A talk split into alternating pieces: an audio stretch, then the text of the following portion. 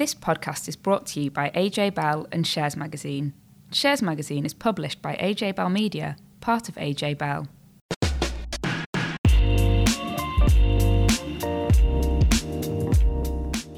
Hi, welcome back to Money and Markets. I'm Laura from AJ Bell, and with me is Dan from Shares Magazine. Hi. This week we're joined by Simon Mulliker from the AJ Bell investment team. Hi. So, this week we're going to be looking at celebrity fund managers, why a company hiking prices is good news for investors, and the billions of forgotten shares that you could be missing out on. Well, that's right, because this week we've seen Nestle and Unilever both report to pick up in sales after they managed to charge higher prices for their products. You might think that's just normal way of doing business, but actually, it's quite hard for companies to go in and say, here we go, we're going to charge more without actually putting a risk to demand for their goods. You have to remember that we can't all afford to buy everything, no matter what people want to charge us for it. Um, so, from an investment perspective, why is it important? We're down to something called pricing power. Um, it kind of indicates really good, strong companies can afford to make bold decisions like pushing up their prices. Um, we've actually seen it as well with Procter and Gamble this week as well. Now, it told analysts, investors on a conference call that it was thinking about pushing up its own prices and actually triggered a, quite big hike in its share price. Um, so, one of the examples that I can think of for this would be Apple and you're going to correct me if I'm wrong here, but they obviously constantly seem to hike the price of their iPhones, and people still pay the money for them, which is obviously good news for shareholders, right? Well, I guess so. But with Apple's quite an interesting example. When it launched the iPhone, I guess it didn't really have much competition around. So you thought it's got a free rein to come up with this great snazzy idea. But as you saw the smartphone market develop over the years, actually, you know, customers or consumers, I should, rather, I should say, is they've got a greater alternative um, products that they can buy. And actually, Apple sort of struggled a bit, but it seems to bounce back back once every six months with either a new product or some fancy gadgets. But you know, it, it is actually a really hard thing to do. Um, perhaps another one people might be thinking about now is Netflix. You know, if you if you had an email through and you said, "Oh, you know, Netflix, can we add another couple of quid onto our money that we charge you every month?" I reckon that most people will probably go, yeah, all right, it's not too bad, is it? I mean, it's pretty low price point at the moment, but I guess there's got to be some other things which you think, okay, enough's enough. I'm not going to pay this extra money. Um, so it's one of those sort of things that sort of bubbles in the background, but actually, if, if you're thinking about investing in companies, I reckon it's something you should think about a bit more, bit more importantly. But how can you assess pricing power then? How can you determine a company that has that ability to hike prices like was in this week and those where they'd end up losing customers if they did? I guess you need to look at trends for profit margins. So that's what it all comes down to. If you've got something like Unilever is saying um, it was in the you know, it was in the news a couple of years ago talking about Marmite. That's one of its products. Um, so it was saying that sterling had fallen, so the costs of importing raw materials to make the good old Marmite had gone up. Um, the way to see if companies have got pricing power is that if they pass on those raw materials to the customer, uh, theoretically the price, the profit margins should stay the same. Um, I guess the ones that you've got to spot if they've got weak pricing power is when they've got consistent downtrend in the profit margin. So we should probably sound the Brexit klaxon here, but there could be potential implications for this in uh, in a tricky d- Brexit scenario where sterling falls again, and we have a similar situation to Marmitegate, right? Absolutely. If you've got companies that, particularly if they buy stuff from abroad, um, you know whether they, they might have either done some forward planning and done stockpiling now for certain things, but sometimes you just can't do that. Um, they will tend to probably look at you know, what's the state of the consumer. Can they risk it, or, or do they take a short term hit to prices, perhaps if all, that's what all their competitors are doing. But longer term, you know, the, the good and the great are going to be able to sneak those prices back up. Um, I mean, it's, it's the sort of thing that you, you perhaps want to, you definitely want to take a look at. I mean, one of the reasons why pricing power is pretty important is actually it's I would say it's probably one quite high up the list of something that a fund manager would look for in a company. Um, you know, they'll have a good idea of um, you know who, who is strong and who is who is weak. Um, and actually, that sort of brings us nicely on to the concept of um, you know which fund managers should you actually follow because um, it seems to be that, that there's got increasing focus on star fund managers, particularly ones that um, you see in the papers every day. So, Simon, can we actually think about the concept of fund managers? Um, you know, are there enough people out there that actually the everyday person knows, or is actually we thinking for a star fund manager only exists in, a, in in an industry where people are following it closely? I, think yes, there are actually some very high-profiled um, fund managers that people probably outside the investment industry also do recognise um, as household names. Um, I think we can obviously name people like Terry Smith, Neil Woodford, um, Angus Tulloch, uh, Harry Nimmo. So uh, yeah, I do think there's an extensive list, um, and I guess the common trait that a lot of these um, individuals share really is, is, there's a couple of points here. Is that they usually have a very disciplined process that they can articulate well and use time and time again. They're generally also very long term in nature as well. Um, and I guess, thirdly, quite unique as well. The types of stocks they um, are willing to invest in and the portfolios they're willing to construct look quite different to the index um, and very different to the peers as well. So they're not um, scared to stand out um, and also um, invest actually against the herd, which is something we do like. So, how much is it that they're really good fund managers, and how much is it that people just have heard their name because they've been around for a long time and they've they've had some pretty good track record, and so they think, "Oh, I'll invest with them because that feels like someone that I know and has been around for a while." Yeah, it's, it's an interesting debate. Um, I mean, clearly, a fund manager's reputation grows when maybe they've had um, it's on the back of a solid um, performance um, period, um, their popularity grow, and then fund flows flow into that vehicle. Um, the next point really is whether they then can continue to marry on that success with with a larger fund, potentially if they're more involved in small caps, and that can present some more difficulties. And I guess I'd highlight someone like a Harry Nimmo, where potentially you could argue his style has drifted up slightly. Now, that may be for, for good reason. Maybe it's the types of companies he bought that were small caps that turn into mid caps and, and even larger cap type names that are still very successful and he likes and he deservedly should give them some capital. Um, but also, it could be the argument that he now is running too much um, money. So it, it is a tough one to, to marry up. I think one of the interesting ones recently is um, Terry Smith, who's recently launched a new investment trust, and it became the largest fundraise ever for an investment trust, beating Woodford. Um, but he's not actually physically running the money there; it's at his asset management house, and he's obviously going to have a kind of oversee it. But it's actually two other fund managers running the money. So we've got to a maybe a slightly strange scenario where you've got these star fund managers that are well known that are managing to attract large sums of money for for money they're not even directly running. Yeah, it's interesting, isn't it? Actually, um, when you think about it, the name on the door doesn't always run the money, and maybe the success of that individual um, stems a lot of the flow into that firm. Um, I mean, sometimes if a firm has a, a certain style or philosophy, um, a way of running money, you can educate other individuals to um, to be able to run money consistently in, in that manner too. I don't think that's necessarily a bad thing. Um, people are allowed to retire. For example, Ian Spreadbury of Fidelity has recently announced his plans to retire. Now, this is always going to be the case when we work with people. So, being able to um, make sure there's a consistent flow of education and um, individuals around in the firm that can continue the success, it isn't a bad thing at all. Um, I do think, though, we have to be very careful when we talk about this star um, fund manager mentality and the idea of, of possibly just following um, someone's reputation. I think it's very important for people to look under the bonnet. They have to understand what they're buying, they have to do their research. If they're not able to do re- their research, then potentially they should outs- outsource um, that research capability to others. Um, but it is really important that someone understands exactly what they're buying, um, even if it's a successful strategy.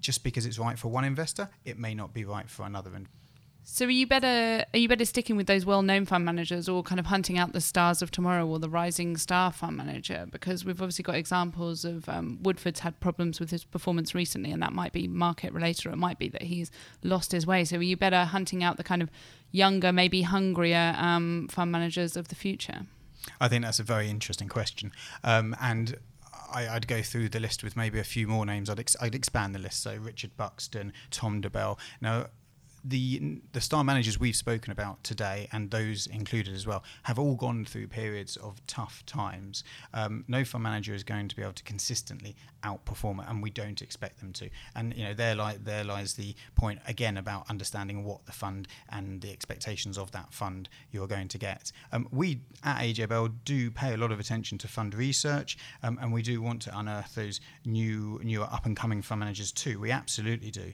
Now, that's not to say we're about to trust an individual with no track record, with no with little experience, and maybe no resource around them. Absolutely not. Um, but I do think it is key to pay attention to who the up and coming fund managers are. But if something goes wrong, does a stun if someone's sort of deemed to be a star fund manager, do you think they're under incredible pressure because of their they've got a high profile that they need to correct their mistake and they could potentially deviate from their sort of proven investment process and, and they could sort of make decisions simply to sort of catch up with performance. Have you ever seen sort of examples of that? I don't think so, and actually, I'd, I'd nearly argue the opposite. Um, I think the fact that they're high-profile managers means that they've shown that they can repeat their process um, time and time again in different types of market environments. So I actually think the fact that they stick to a disciplined process is obviously a good thing. I think we should out. Un- should absolutely um, expect periods of underperformance. Um, they are trying to do something very different from their index and their peers, um, and I think we need to allow them time um, to be able to correct it. But I don't think it necessarily um, means that they'll increase risk because they understand what it is to be a disciplined investor. Okay, but what what about the opposite? Do you think that the more they become famous, and you know, the example of Terry Smith attracting all this money for the Smithson Fund, does fame actually go to their head? And do they try and do launch new products when actually they don't need to, or, or sort of spread themselves too thinly? Is, is is that a big risk that people should think Egos about? Egos in fund management, that's never a thing, surely. I hope not, and I hope whatever environment they're in, be it a big group, a small group, a boutique, um, you know, decisions aren't necessarily just driven from one person, but actually more from boards as well, and that they keep the direction um, to where they should be.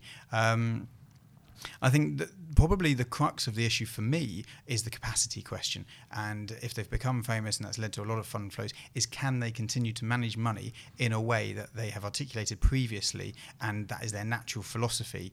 Um, can they continue to do that with large amounts of, of sums of money? Um, and it's a very difficult thing to judge. And normally we can only judge it in hindsight when it's all gone wrong. Um, there's a lot more work these days on looking at um, average daily volume, etc and seeing how long it would take to liquidate a portfolio and using that as a capacity measurement. Um, I think the danger there is that a lot of these figures are done under normal market conditions, um, and we really do need to think about more stressed market environments because the brilliant thing about liquidity is it's plentiful when you don't need it, but it really dries up and it's scarce when you do need it, and that is the danger. So I think the capacity thing is is probably the biggest problem in my mind, not necessarily the arrogance of the fund manager. So, from the idea of putting your money with a fund manager in the hope that they will help uh, make you money to the concept of actually a nice welcome surprise that you've actually got some money you didn't know anything about. So, Laura, this week I believe that you've been uh, having a good look at uh, the concept of finding lost investments or, or receiving good news that you didn't know anything about. Yeah, how great would this be? So, um, a billion pounds of shares and dividends has been reunited with its owners. So lots of people, and this is particularly where you've had paper share certificates um, rather than having online dealing.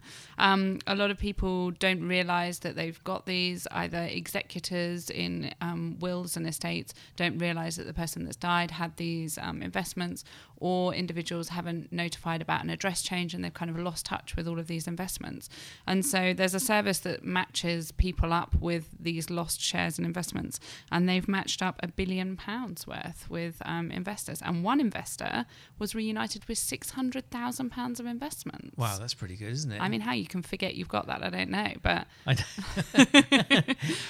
I mean, I, have got five pound premium bond which I was given as a kid, and I just cannot find the form anywhere. And I keep keep sort of hoping that I'm going to find it stuck down the back of a cupboard somewhere, so I can go sort of uh, get in touch with the uh, National Savings Investments to say, uh, you know, P.S. I know you've been trying to look for me, but yes, I, I am here. And you, that it's you may give me my prize. Turned into way more than five pounds during that time. But what yeah. you can say, what what if can anyone just uh, call up this service and say, like, I, I'm just going to chance it and think, have I got anything? Um, in, with the hope there is something there that's been hidden away, or, or have you actually got to have some sort of proof that you? You've well, so there's something called the Unclaimed Assets Register, and they've got details of unclaimed assets, as the name suggests, and so you can register with them and register your details, and then they'll help you track down any other um, any kind of shares. But also the bonus on this is that you could be due lots of dividends over the years if you've had ten years where you've not um, known about these investments, um, then you could have built up quite a lot of dividends on them. But there's also it doesn't really stop at investments. There's um, the pension tracing service says there's 20 billion pounds worth of money sitting in pensions that people have forgotten about. So more than likely these are kind of where people have had small company pensions and then they've moved on to a different employer um, and then they've forgotten that they've got that small pot but you can use the pension tracing service to find those and then there's also something called my lost account which will help track your savings down Laura, you must have encountered this problem before, or are you quite good at making sure everything's in top order in your life? Well, so interesting. I mean, obviously, my my finances are in top order, but um, my nan passed away earlier this year, and we found some war bonds Ooh. in all of her documents. So money that I think was originally in the First World War that her father had bought um, where the government obviously wanted to raise money to pay for the war, and so they issued these war bonds, and she still had them, and obviously the address on them wasn't right. So I was tasked with tracking them down, thinking that this was going to be the family's millions, but unfortunately, only it wasn't inflation linked, so it was worth the same value, monetary value, as back in 1919 or whenever it was. Oh dear, that's not good. No, but something is better than nothing, I guess. Exactly. Yeah. So, what other things have been catching your eye this week in the news? So, this week, John Lewis released their annual list of what we've been buying, and it's a really good indicator of kind of what's in fashion and what's out of fashion. Um, and so, some of the things, so alarm clocks, they're out. No one uses alarm clocks anymore. Um, sales of those have dropped massively, according to John Lewis, and DVD players. So I think John Lewis are now actually going to stop or massively reduce the number of DVD players that they sell because there was a 40% fall in them. Crikey. Um, and so the things that are in are 70 inch TVs. That's apparently the na- new normal size of a TV. um, which seems pretty massive to me. Corner sofas, thanks to the World Cup this year, TV and sofas were being bought.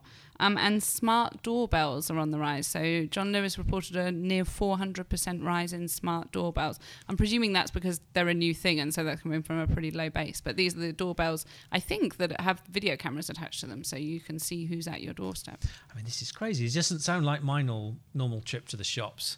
Um, I went last weekend just go and have. I, I try and minimise my shopping to as few trips as possible in the year, but I thought I'd have a good look round. Uh, I was actually amazed by how many people were out out and about on the high street.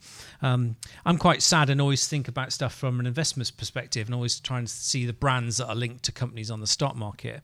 Um, so I popped into Next and that seemed to be all right. Um, and then I went into good old Marks and Spencers. And I don't know, there's been a lot of negativity about whether the, the company's doing well strategically, but I've never seen so many people in there queuing up and constantly the tills were ringing. So I don't know whether you, whether you can do a, a, sort of an acid test off just one shop when perhaps they've got a few more in the country. But um, it, it is quite interesting. And of course, good old Blue Harbour, uh, which I'm sure is the gentleman's choice of fashion, um, seemed to be going quite strong. So I guess I'll, I'll, have a good look for when Marks and Spencer's next issue their results to see if my theory is right that um, things are bouncing back for them. Who I knows? I think they're becoming cooler. That or I'm becoming older, or maybe both are true. But I definitely think among my friendship group, M&S is more popular, a bit more th- trendy. Yeah, I think so. Simon, where do you do your shopping? Um, I probably maybe going with the boring answers, mostly online, really. Um, although I do have a daughter of two, so a lot of it tends to be now kids shopping. So either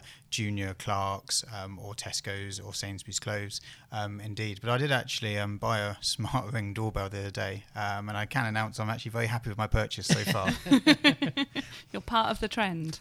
Very good. Well, that's everything for this week. Um, if you've got any comments, tips, or areas you want us to talk about, please do email us at podcast at ajbell.co.uk. And if you enjoyed the podcast, please leave us a review wherever you listen to your podcast. Thanks very much. Thanks a lot. Thank you. Before you go, please remember this podcast is for educational purposes and isn't telling you whether certain investments are suitable or not. If you want help, go see a qualified financial advisor. The podcast talks about various money issues. Just don't forget that the value of investments can change and you can lose money as well as make it.